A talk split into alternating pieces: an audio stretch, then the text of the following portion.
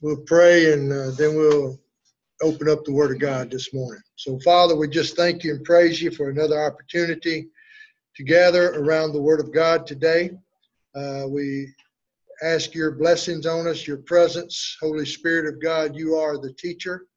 I pray that you will open our understanding to the truth of your word. I pray that you will enable us to accurately handle the word of God and to uh, open our hearts to receive it and help us to apply your word today. Lord, we as we continue in our study of the harmony of the gospels, we pray that you'll just uh, help us to come to know uh, your grace and your love better, the Lord Jesus Christ, and come to understand and embrace uh, the enormity of his sacrificial work for the redemption of our soul. And Lord, help us to realize that because of Jesus Christ, his payment on the cross, his resurrection, that we uh, can, in faith in him, we can be justified before you and that we can stand before you as children of God today. We thank you for that privilege. We thank you for the opportunity today to learn more. I pray you give us ears to hear and hearts to receive. In Jesus' name, amen. All right. We uh, good morning, Miss Heather. Good to see you this morning. All right. I want to take invite you to take your Bibles and turn to Matthew chapter 27 this morning. Matthew chapter 27. And I know that everybody has been anticipating Jesus' resurrection, but that's not going to happen today. The, uh, there's something that we need to look at prior to that. We're going to look at, uh, in our study, the harmony of the Gospels, trying to look at things in, in the sequence in which I think that they take place. Uh, we're going to look today at the opposition to Jesus' resurrection. Uh, ever since Christ walked on earth, he has been opposed. The gospel's been opposed, and ever since the resurrection, and even before the resurrection, it has been there's been opposition to that truth and that that event that's take place. Uh, we're going to look at some biblical themes here today. Uh, possibly a short lesson, but uh, we'll see how that goes. I've made the mistake of saying that before, and it ended up being the longest lesson I've taught. So uh, we'll see how that goes this morning. But uh, want to look at the opposition to the resurrection, Matthew chapter 27. We're going to begin reading in verse 62, and then we're going to read a passage in chapter 28 of Matthew. And actually, uh, Matthew's gospel is the only one of the four gospels that gives us this account of these events that take place, but I think they are significant you know, uh, for us to look at, and hopefully we can learn something today from that. So, uh, Matthew 27, verse 62, the scriptures tell us on the next day, which followed the day of preparation, the chief priests and Pharisees gathered together to Pilate, saying, Sir, we remember while he was still alive how that that deceiver said, after I after three days I will rise. Therefore command the tomb be made secure until the third day, lest his disciples come by night and steal him away, and say to the people, He is risen from the dead, so that the last deception will be worse than the first. Pilate said to them, You have a guard. Go your way, make it as secure as you know how. So they went and made the tomb secure, sealing the stone and setting a guard, setting the guard. Now, let's go ahead and read chapter 28, verse 11 through 15 this morning, because we're going to tie this in together. Uh, verse 11, chapter 28. Now, while they were going, behold, some of the guard came to the city and reported to the chief priest all the things that had happened. When they had assembled, with the elders and consulted together, they gave a large sum of money to the soldiers, saying, Tell them his disciples came at night and stole away the, while stole him away while we slept. And if it comes to the governor's ears, we will appease him and make you secure. So they took the money and did as they were instructed, and this saying is commonly reported among the Jews until this day. So we find these two passages of scripture gives us some insight concerning some events prior to the resurrection and after the resurrection of the Lord Jesus. We're going to bring those in. And then, Lord willing, next week we'll examine the resurrection itself. So, first of all, we need to understand that all four gospel writers attested to Jesus' death. And I want us to review those so we can have that cemented within our mind. In Matthew chapter 27, verse 50, the Bible gives us here, Matthew writes, uh, and Jesus cried out again with a loud voice and yielded up his spirit. Then you turn to Matthew, uh, Mark chapter 15 and verse 37. Mark's account of this, he says, And Jesus cried out with a loud voice and breathed his last. Then in Luke chapter 23 and verse 46. Now, I know we're going fast, but we've kind of reviewed this already. I just want to uh, refresh our memory of this. But Luke chapter 23 and verse 46, Luke writes, And when Jesus cried out with a loud voice, he said, Father, into your hands I commit my spirit. Having said this, he breathed his last. Then in John chapter 19 and verse 30, John writes, So when Jesus had received sour wine, he said, It is finished, and bowing his head, he gave up his spirit. So we find all four writers attest to the death of the Lord Jesus. They all uh, give uh, reference to that. They knew that he had breathed his last. They knew that he died. It's important that we again review this because without the death, we have no resurrection. So, in both aspects of this are vitally important to the gospel message.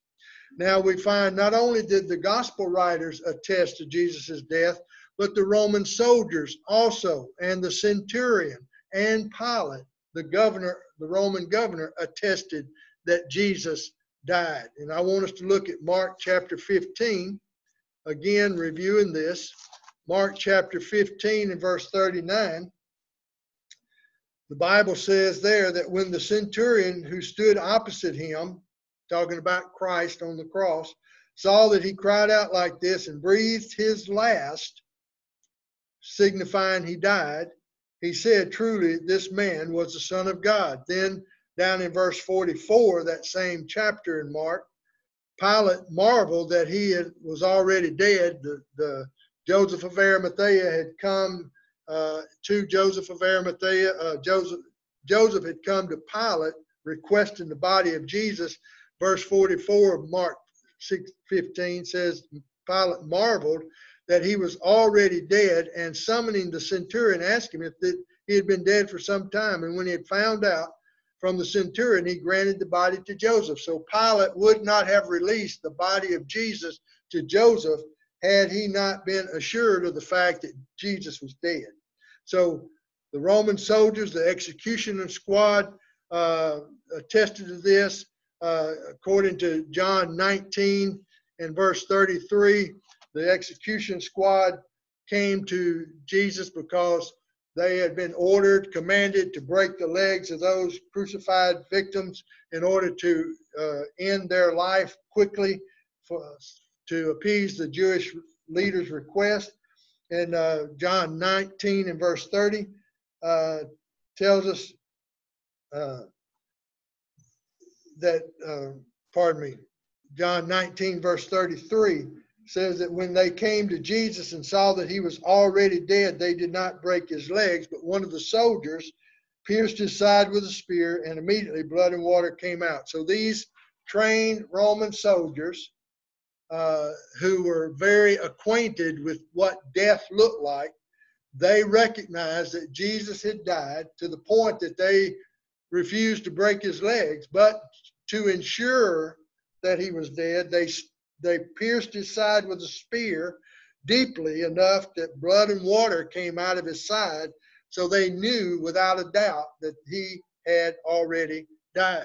So we have the four gospel writers attested to Jesus' death. Yes, sir. Billy? I don't remember, but it's significant that blood and water came out. Yes, sir. We talked about that last week. We did. You weren't here? Yeah. Now about the water though, Talk about both. But, yeah, I mean, You want me to get my notes and review that? Just say, why is water, why did water come out? what, cause if you just get pierced and you ain't dead, you don't have water come out. Say again now? If you, if you get stabbed, Right, it, it went into the covering around the heart right. and the lungs. and- or something Right. like that. Right, And and that caused blood and the water both to come out. Right, Robert, yes, sir. Ron, indicative of congestive heart failure. y'all hear that? Condic, uh, like congestive heart failure. yeah. Yeah, right, okay. All right, so we, we, we have the witnesses of the four gospel writers of Jesus' death. We have the witnesses of, of the Roman soldiers, the centurion and Pilate, the governor of Jesus, that Jesus died. And then next, we have the witness of Joseph and Nicodemus that Jesus died because we, we look at, um, excuse me, all four gospels, Matthew 27 and verse 57, we find that the scriptures tell us um, that when the evening had come, there was a rich man from uh, Arimathea named Joseph, who himself had become a disciple of Jesus. He went to Pilate, asked for the body of Jesus. Pilate commanded the body to be given to him. And when Joseph had taken the body, wrapped it in clean linen cloth, and laid it in his, his new tomb, which he had hewn out of the rock, and he rolled a large stone against the door of the tomb and departed. Now we we find the same uh, basic uh, testimony in Mark uh, 15 in verses 42 through 46. Uh, we we looked at that. Pilate had given him permission to take the body of Jesus. In verse 46, Mark 15, uh, Joseph bought fine linen, took Jesus down from the cross, wrapped him in the linen, and he laid him in a tomb which had been hewn out of the rock, and rolled a stone against the door of the tomb. And then again in John 19, we find that it includes Nicodemus's assistance to Joseph. Uh, John 19, verse 38 and following. Uh, Joseph, being a disciple of Jesus secretly for fear of the Jews, asked Pilate, uh, take the body. And so he did. He took the body of Jesus in verse 39. Nicodemus uh, came along with a, a mixture of myrrh and aloes, uh, about a hundred, almost 100 pounds of that. And the two of them took the body of Jesus, bound it in strips of linen with the spices, wrapped him like a cocoon, a mummy, if we, if you would, like what we visualize the Egyptian mummies look like. Uh, that's what the body of Jesus basically looked like as well after they were through preparing the body of Jesus. And uh, they placed the body of Jesus uh, in the garden tomb and a new tomb which in which no man had been laid. So we have Joseph and Nicodemus's testimony that Jesus died. They were up close and personal with Jesus. If there had been any evidence of life whatsoever in the body of Jesus, they would not have proceeded with preparing the body for death because he, they wrapped the entire body uh, for that, uh, including the headpiece, the face piece. And so they would not have done that had they known Jesus was still alive. Uh, I don't believe, anyway. Uh, then we have not only their testimony, but then we have the testimony of the chief priest and the Pharisees that Jesus died. Look with me back to Matthew 27, the, our text verses this morning, verse 62. Matthew 27 and verse 62.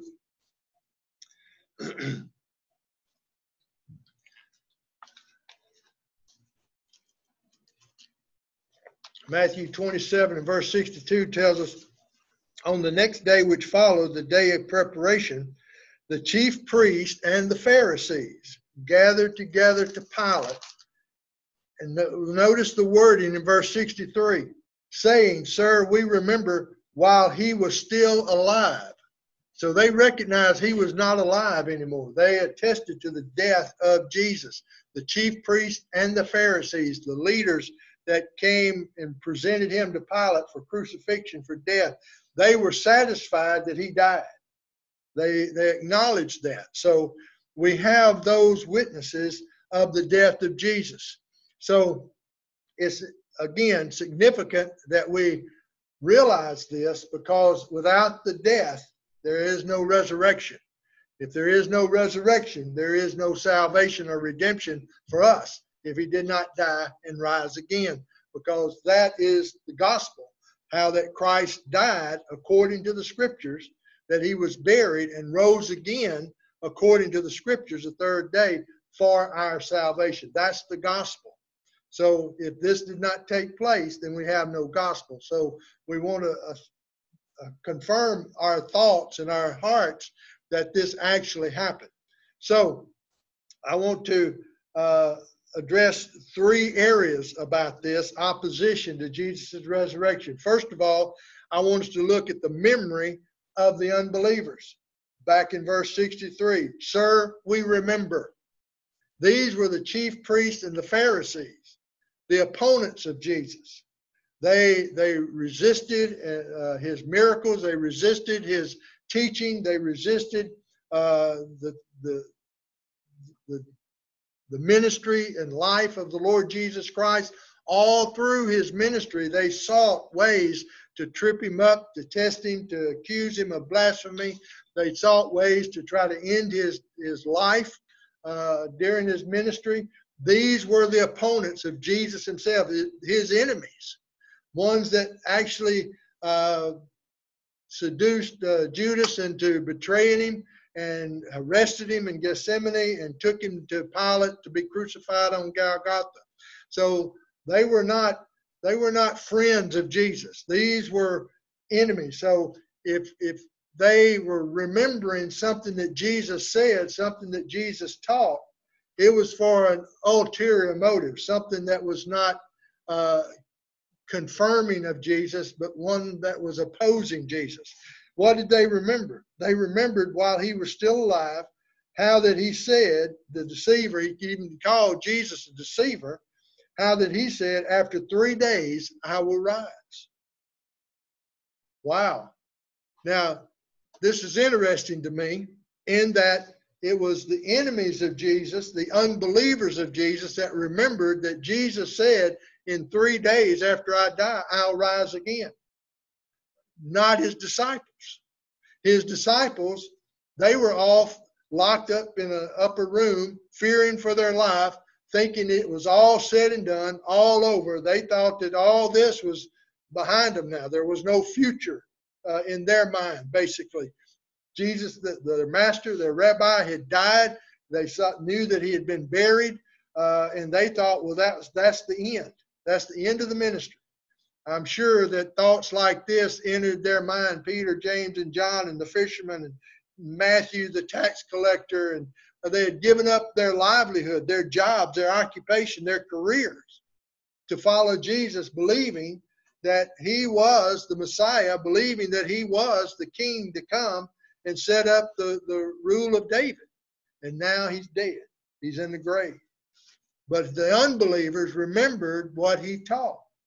So, what was it that he taught about rising again after third day? Look with me in Matthew 12.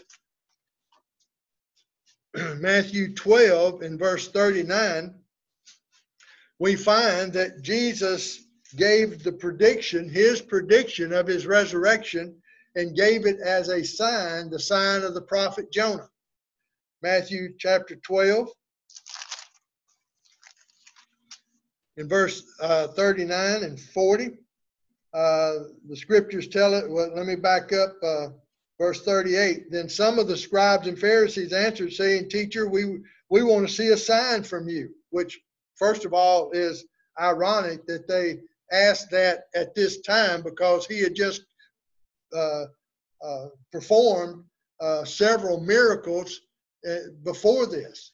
Now they want to see another sign. So they weren't wanting a sign in order for them to believe. They were just testing him. They were just trying him. They were tempting him uh, to do something that would uh, cause them an opportunity to accuse him falsely.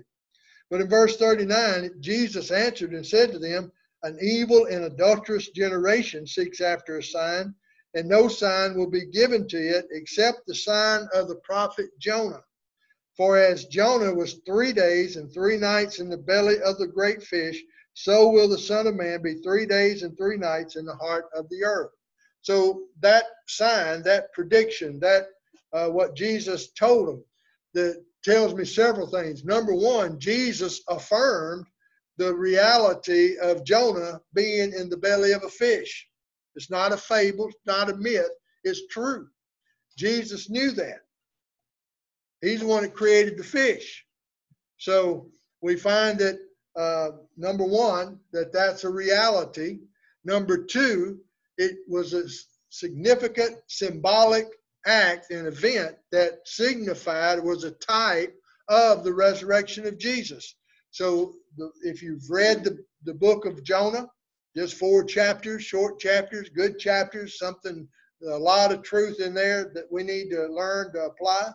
But we find that Jonah uh, was in the belly of the whale. Uh, we say the belly of the whale. The Bible says a great fish. Uh, it depends on which version you use. Uh, King James, I think, in Jonah says whale. Uh, but we find regardless, uh, he was in the belly of the fish for three days and three nights. You say, well, there's no no fish that can swallow a man whole and the, and the man still be alive for three days and three nights. Uh, pardon me, you don't know my God. He created all of them to begin with. He can create one specific fish designed to be the first submarine ride for anybody. And he did. Jonah was the first uh, submarine pilot, I guess, if you could call it. He was down under for sure.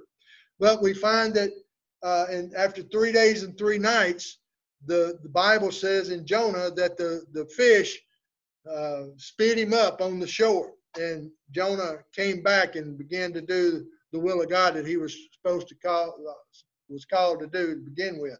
But that was a picture of the resurrection of Jesus. Jesus said, Here's your sign, like the prophet Jonah. And he already, he kind of, with that, uh, confirmed that they also believed the story of the uh, Jonah and the whale or the fish. Uh, so they, he was saying, okay, this is significant. You need to see this typology, uh, this foreshadow of my resurrection, and understand that that's the sign I'm giving you. So after three days, I might be in the grave or in the tomb. I'm going to come forth after three days and three nights. That was the sign. And that's what they remembered. The unbelievers remembered that. Now, notice, remember, the disciples were close by and they heard this same thing, but they were off thinking everything was lost. The unbelievers saying, Hey, we remember him saying this. We need to take note of this. So we go back to Matthew 27, and it says, Not only did they remember Jesus' prediction, they showed some fear it says, uh, we remember while he was still alive that this guy said that after three days I will rise. Therefore, command that the tomb be made secure until the three day, the third day, and lest his disciples come by night and steal him away and say the people uh, he has risen from the dead, so that the last deception will be worse than the first. So, first of all, the the chief priests and the Pharisees, number one, they were not fearful of the enemies of Jesus stealing the body, but they were fearful that the disciples might try to steal the body. Okay? And we're going to talk about that a little bit more. But they were they were thinking, okay, the friends of Jesus know the same truth, or the same prediction that we know, so they're going to try to deceive the people and steal the body and say he was raised from the dead. All right. That's what they were fearful of. And they, they knew the influence uh, and the impact in people's lives that Jesus had while he was during his public ministry. And they were, they, the enemies of Jesus were saying, the unbelievers said, the last deception be worse than the first. They were thinking, okay, he's already deceived the people this way. It's going to be worse if they say claim that he rose from the dead. All right. So they were thinking the disciples might steal the body. Well, number one of the things wrong with that, they were the disciples were fearful. They were afraid. They were hiding. They were afraid that they were going to uh, be uh, confronted with the same uh, abuse and death that their rabbi was. They were hiding. They didn't want to, uh, you know, Peter had already denied Jesus three times. Said, "Look, I, I, I'm, I don't even know this guy." He was afraid uh, that he might be uh, strung up with him. So uh, they were afraid that Je- uh, the disciples would steal the body. They, but here's the the the biggest thing I think they were afraid of. They were afraid of Jesus' power.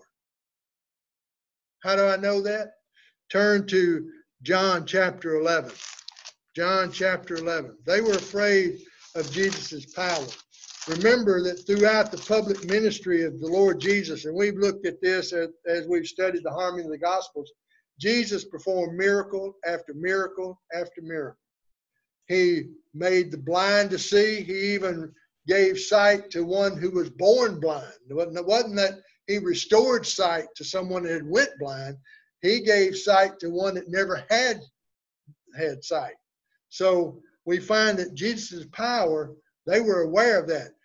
They knew of the lepers that were healed of leprosy, uh, of, uh, a disease that was a death sentence passed on whomever leprosy came upon. It was just a slow, agonizing death for the uh, person that was a leper. Uh, they knew of his healing of the sick and the afflicted, the, the paralyzed man that could not walk. They he raised him to where immediately he strength came in his legs and he went off rejoicing and praising God. Also, they knew of the events of, of miracles that he performed on the dead. He knew of the they knew of the young girl at age 12 that Jairus' daughter he brought back to life. They knew of the man, that young man that they were taking to the cemetery in a coffin, and he stopped the cemetery possession or the, the funeral procession and raised that young man to life in the coffin. He sat up and talked. Even though, even more significantly, John chapter 11, Lazarus, who had been in the tomb four days, he called Lazarus back to life, and Lazarus came forth. Look, listen to uh, read with me in uh, uh, John chapter 11 and verse 46 and following. It says, uh, whenever that took place, Lazarus came out of the tomb, and he had he instructed Jesus instructed him to loose him from his grave clothes, and some of them believed in Jesus then. But then in verse 46, but some of them went away to the Pharisees and told them the things that Jesus did. So they knew the power of Jesus. They recognized that. They had heard.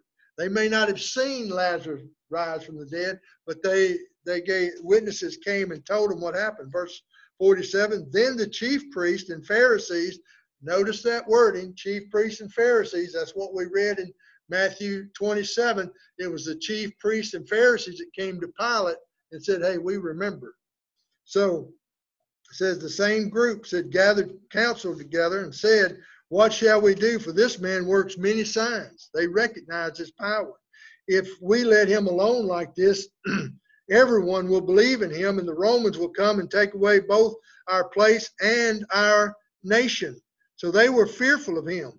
Um, and then, and look with me in John 12. So they were aware of this. So they were already beginning to plot to get rid of Jesus, but now they included Lazarus because he was a thorn in their flesh.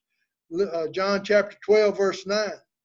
Now, a great many of the Jews knew that Jesus was there, and they came not for Jesus' sake only, but that they might also see Lazarus, whom he had raised from the dead. But the chief priest plotted to put Lazarus to death also, because on account of him, many of the Jews went away and believed in Jesus. So Lazarus was a problem to them. Uh, they knew that he attested to the power of Jesus. So they wanted to get rid of that of him uh, so they could silence that that that belief of people that uh, Jesus could do this. So they they were fearful of Jesus's power.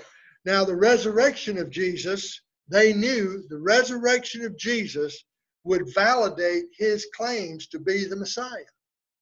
They recognized that. Said, look, if he does all this during his public ministry and now he predicts his own resurrection, if he were to rise again, that would validate that he is the Messiah, and that means that he would prove us wrong because they they uh, bickered back and forth. They tried to make the populace believe that Jesus was not the Messiah. They accused him of being a, a drunkard, a, a, a friend of sinners, uh, uh, uh, going by the power of Beelzebub, working through the power of Satan to do his miracles. So they were trying to discredit him all throughout his public ministry. But if he rose again, that would discredit them because they were, quote unquote, the teachers of the people, the teachers of the Old Testament law and the prophets. And if they were teaching wrong, then hey, they lose face big time. So the memory of the unbelievers registered with them, and they said, move them to action to try to oppose the resurrection of Jesus. So let's go back to Matthew 27 in verse 62 again. So the next day, which followed, the day of preparation, the chief priests and Pharisees gathered together uh, to Pilate and saying, Sir, we remember that while he was still alive, how that deceiver said, After three days, I will rise. Therefore, they began to plan. They had a plan. They presented this to Pilate. Pilate was the governor, the Roman governor. He was the one that uh, uh, condemned Jesus to die on the cross. Okay.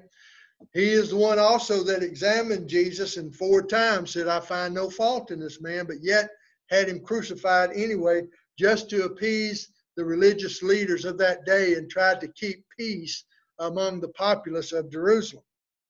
So, notice if you would, it said, Therefore, command the tomb be made secure until the third day, lest his disciples come by night, steal him away, and say to the people, He is risen from the dead, so that the last deception be worse than the first. Pilate said to them, You have a guard, go your way, make it as secure as you know how. So they went, made the tomb secure, sealing the stone and setting the guard. So let's look at the plan just for a few minutes. First of all, we need to see that they broke the Sabbath. I think that is so important. I don't think that we ever, I, I don't think I've ever heard this passage taught in all my days in church. Uh, I've always, it always went from the crucifixion to the resurrection. None of this in between was talked about. But it is significant to me that the chief priest and the Pharisees broke the Sabbath because it says, verse 62, on the next day, which followed the day of preparation. That's the Sabbath. The day of preparation was the day that Jesus died, the Friday before the Saturday. The Sabbath was holy in their eyes. And this is the chief priest and the Pharisees, those that were uh, given to uh, adhere to the law uh, very closely. In fact, they were the law police, if you would, the religious police. If you broke the Sabbath, they were going to call you on it. In fact, we're going to look at some things uh, in cases that they accused Jesus of doing the very thing that they did. Okay, very hypocritical. Jesus accused them of being hypocrites. They show their face. They play their cards here to me. So those that accused and reprimanded Jesus for breaking the Sabbath themselves broke the Sabbath, trying to keep people, uh, Jesus from resurrecting. I think that is ironic. But look at, if you would, Matthew 12, just one in each gospel. I'm going to give us one event in each gospel. There's, there's more of these, but I want you to see so you can understand where I'm coming from on this, the significance of this. Matthew 12, verses 1 and 2. At that time, Jesus went through the grain fields on the Sabbath, and his disciples were hungry and began to pluck heads of grain to eat. Now, they were trying to satisfy their hunger. That's all they were doing.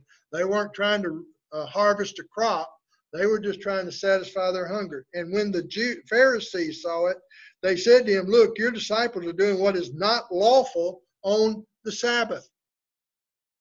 Now, uh, jump down to verse 9 says, And when he had departed from there, he went to their synagogue. This is talking about Jesus.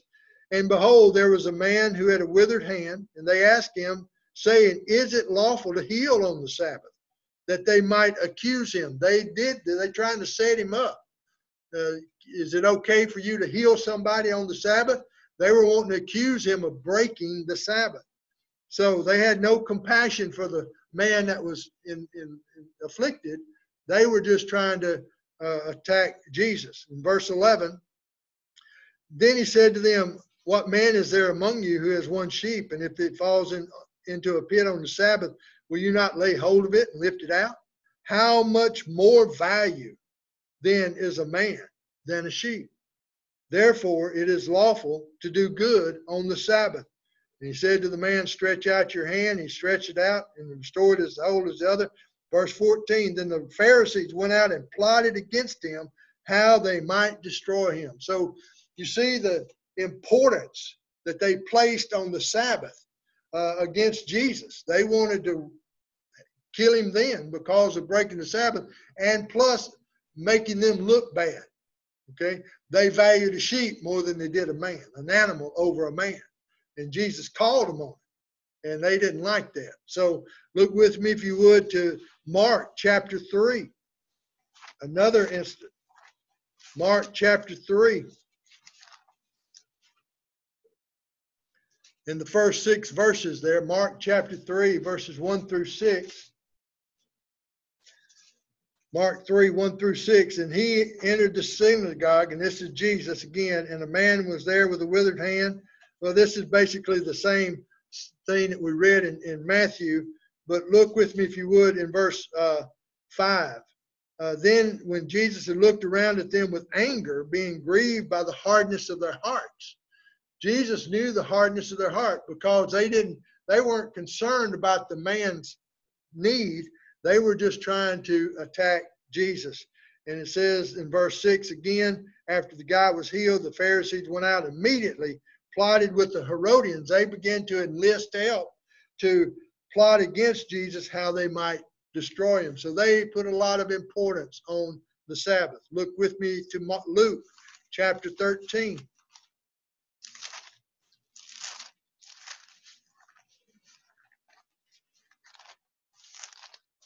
Luke chapter 13. And we're going to be looking at verses 10 and following. Luke chapter 13, verse 10. Now, Jesus was teaching one of the synagogues on the Sabbath. Again, the significance that we're looking at these passages is the Sabbath, the importance and the significance of that. And behold, there was a woman who had a spirit of infirmity 18 years, bent over and couldn't in no way raise herself up. Jesus saw her, called her to him, and said, Woman, you are loose from your infirmity. And he laid hands on her. Immediately she was made straight and glorified God.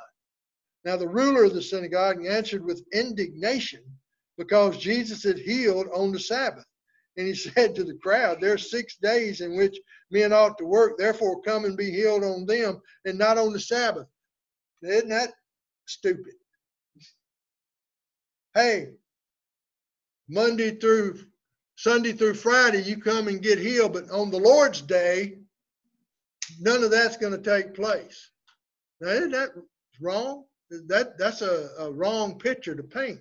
But he was indignant about it, and he was chastising the people for doing that. And then he goes on to say, verse 15, and the Lord answered him and said, Hypocrite. uh, by the way, Jesus wasn't a sissy. Regardless of how society tries to paint him as effeminate and sissy and weak, hey, he was very much a man. He was bold. Hypocrite. This is the ruler of the synagogue he's talking to. Does not each one of you again have on the Sabbath loose his ox or donkey from the stall and lead it away to water it? So ought not this woman, being a daughter of Abraham, whom Satan has bound? He recognized that Satan had bound this woman, bent her over in, in the chains of sin or whatever it was. He recognized that was Satan's work. He said, What better day, basically, than the Lord's day to loose her from that? She'd been bound 18 years. Let's loose her from Satan's grasp. So, but that was done on the Sabbath, and people became irate because of his work on the Sabbath. One other passage in John chapter 5. John chapter 5.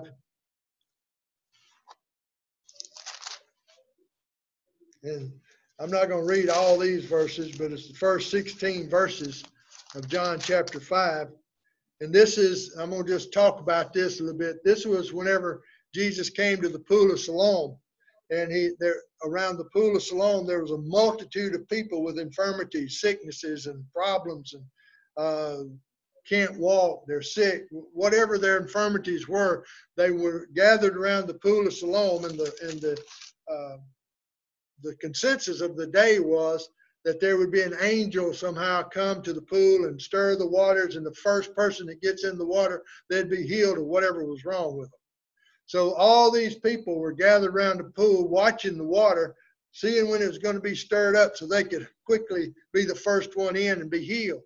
Well, the Bible says that Jesus saw the all this group of people, but only went to one person, uh, one guy that was uh, lame, that he was paralyzed there. He, he wasn't able to really move. He asked, "Do you want to be healed?" Well, the guy said, "Well, yeah, I want to be healed. I'm here for the purpose of getting into the water, but by the time I get there, someone's already beat me to it."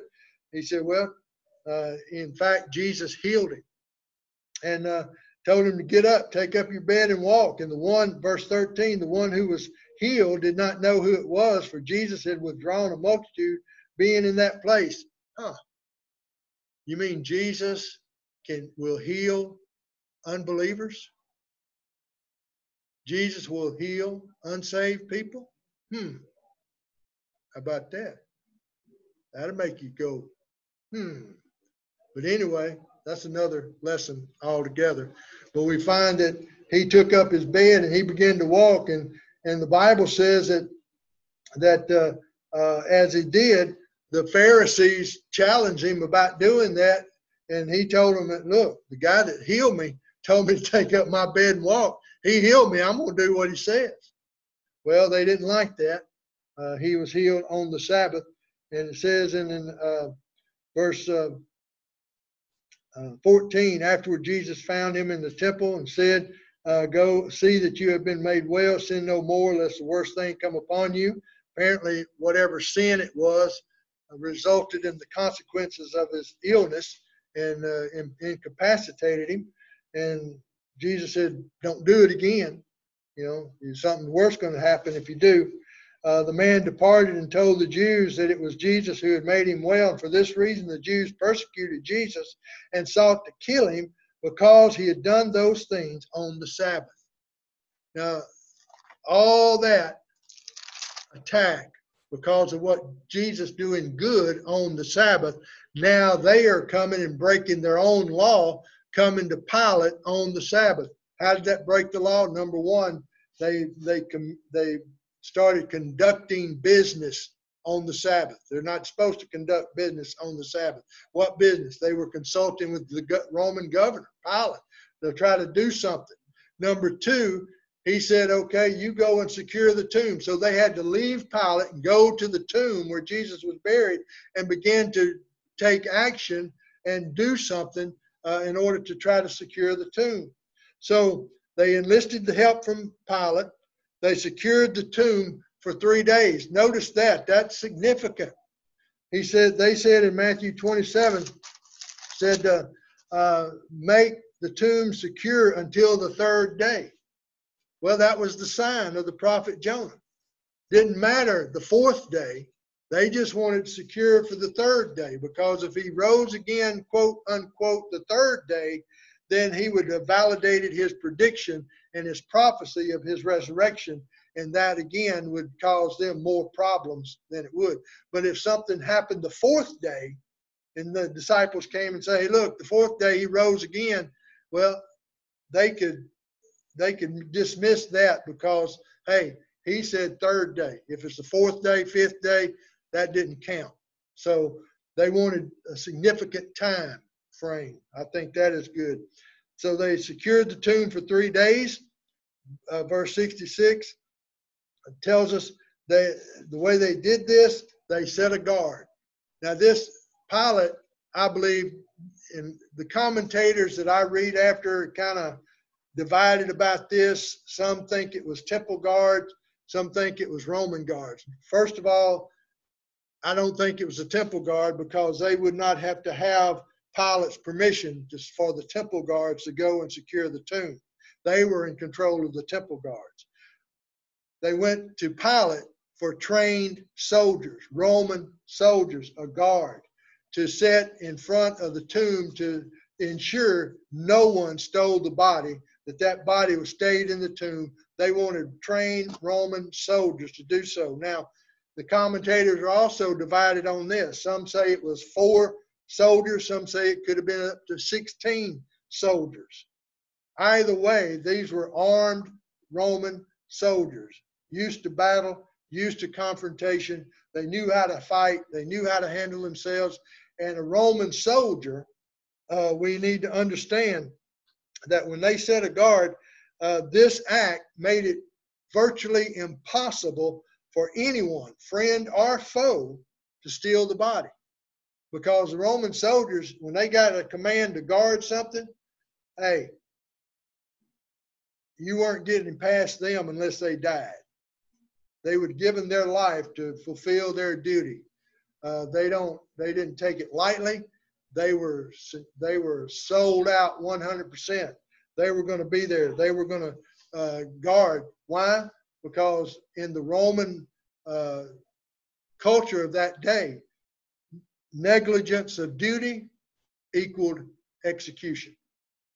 If the Roman soldiers would have failed in their job to guard that tomb, if they would have, uh, we're going to get into this in just a moment, but if, if they failed, it was their life. They were going to pay with their life. So they're either going to pay with their life to defend that tomb or they were going to pay with their life in allowing something to take place that they could uh, could have controlled. So neg- negligence of duty would have resulted in their execution.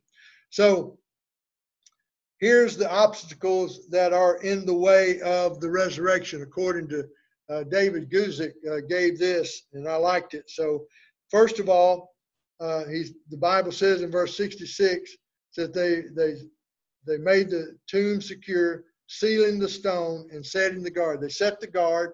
There was Roman guards there at the tomb, and they sealed the stone.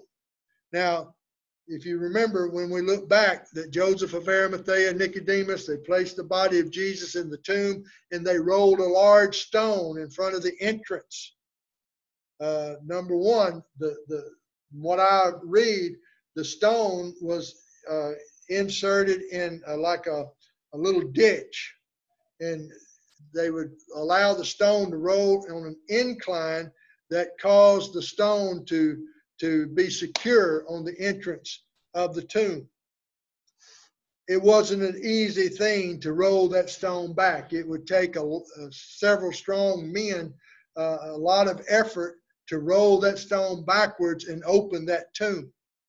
So they had the stone there, but it says they sealed the stone. What does that mean? Well, from what I understand, the custom of that day, they would the, they would take a, a rope or a cord and they would wrap it around the stone. But here's the thing that seal had the Roman authority behind it. The Roman empires. That was like you mess with this, you're messing with the Roman Empire. And you're you're going to have to face the consequences if you do that. So we find uh, the obstacle first of all was a stone. That was a material obstacle uh, heavy stone. It was an obstacle for the re- to prevent the resurrection.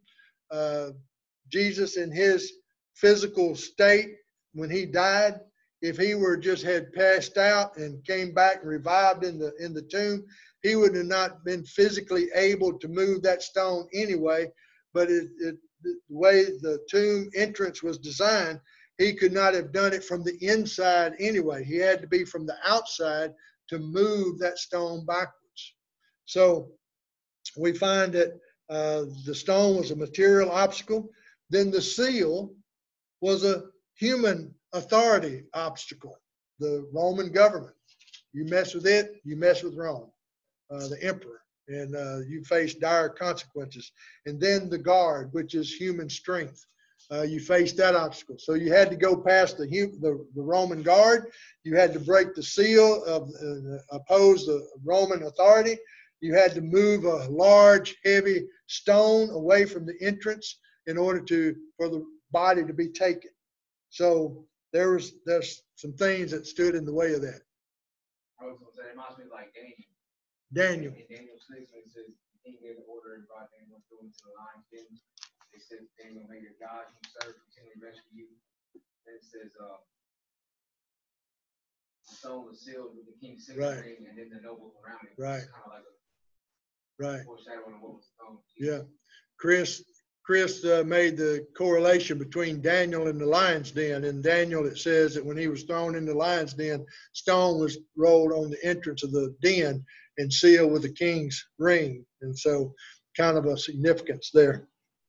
So, uh, we find that uh, that the chief priests and Pharisees did all they knew to do to oppose and to prevent the resurrection. Now, verses 11 through 15 in Mark, uh, Matthew 28, we see the deception of the unbelievers. We see the memory of the unbelievers, the plan of the unbelievers, now the deception of the unbelievers. Matthew 28, verses 11 through 15. For sake of time, I'm not going to reread those verses, but we'll go through them. First of all, we see the soldiers' failure of duty, um, which is interesting the Bible says if you want to look, and we're going to go into this probably more in detail next week on the resurrection, but look at chapter 28, verses 4 and, and, and 5, uh, 2 through 4, 2 through 4. And behold, there was a great earthquake, for an angel of the Lord descended from heaven and came and rolled back the stone from the door and sat on. So he, he took care of the Roman seal and the big stone and one, one white the angel did.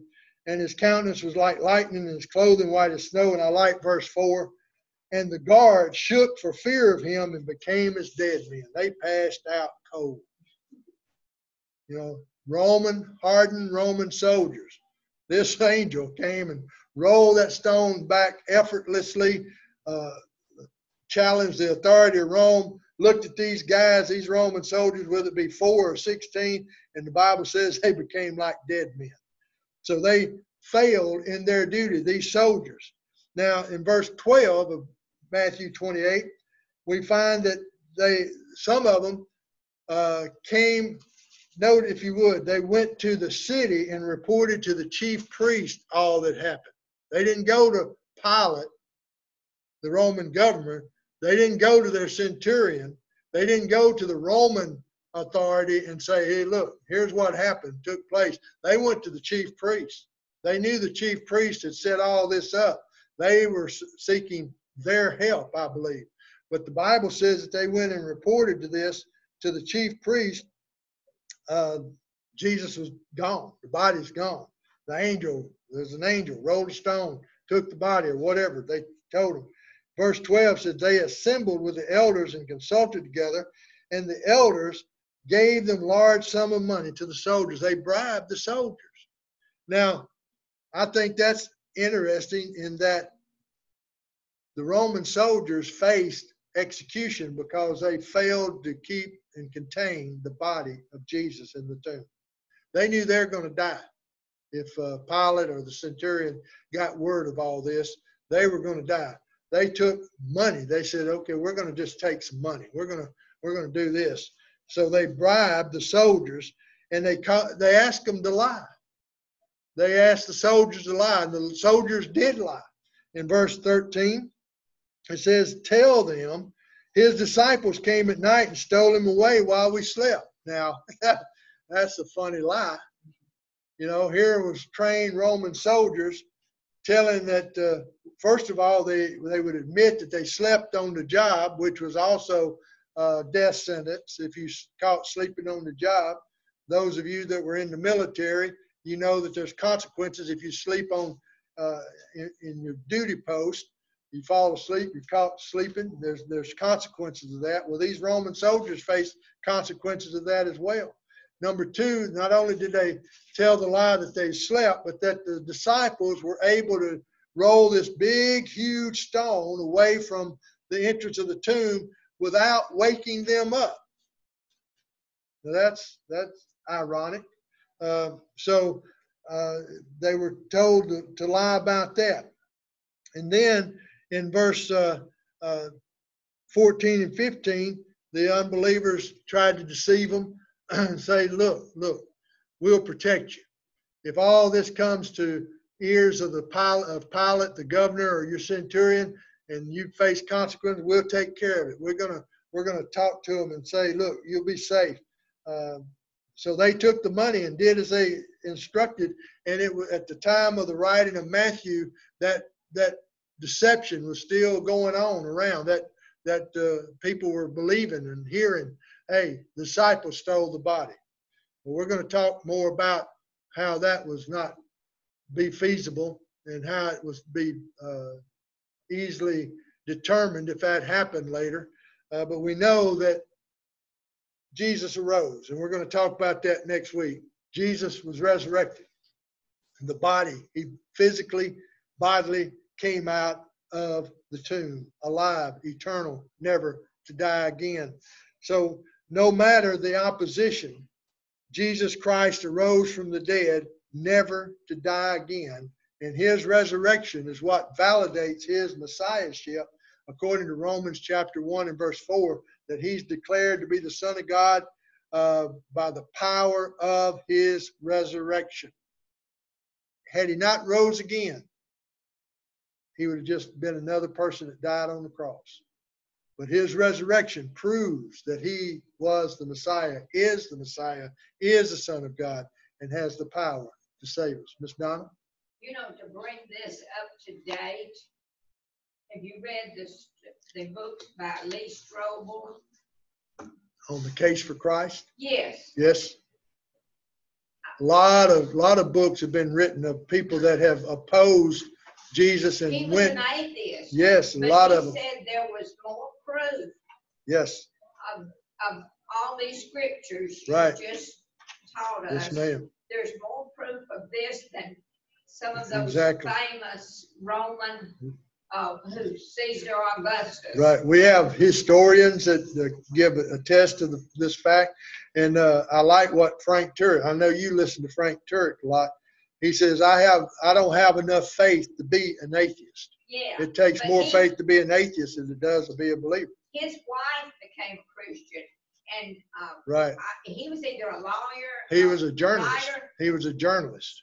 Journalist. Talking about Lee Strobel now. Lee yeah. Strobel. He was, a- he set out to disprove his wife's wife, belief. yes. Yeah, And, and the first things, uh, I mean, yeah, it just excites your heart yes, ma'am. to, uh, to think that he started studying and there now he's just a Exactly. fighting Christian, just like, Right. Anybody that honestly seeks the truth will come to be a believer in Christ. yes, yes. It's, you know, those that just have want to be dishonest and deception like these guys, Yeah, you know, they'll they'll discount just about anything. But honestly seeking the truth, people will find uh, Jesus Christ, and that's why it's important. Sometimes, if you can, just have people encourage people to read the Word of God, read the Bible, But- honestly seeking, and and I have done that, but then you'll have an argument. Oh, that was written well, hundreds. again, ye- honest Lee seekers. Strobel, uh, uh, something real up to date. yes, Uh, ma'am. If you're a doubter now, Right. the Case for Christ is a powerful, powerful book. That's right. Yes, ma'am. All right, well, next week, Lord willing, we're gonna open up the tomb and see what happens. Jesus comes alive, okay? We might even break out in song next week, ain't no telling. All right, let's go to the Lord in prayer. Father, we love you. Thank you so much for the word of God, giving us these accounts of scripture, truths that we might learn from it. Help us, Lord, to uh, apply these truths to our life. Thank you for the resurrection of Jesus. We look forward to seeing the truths being unfolded next week. In Jesus' name, amen. All right. God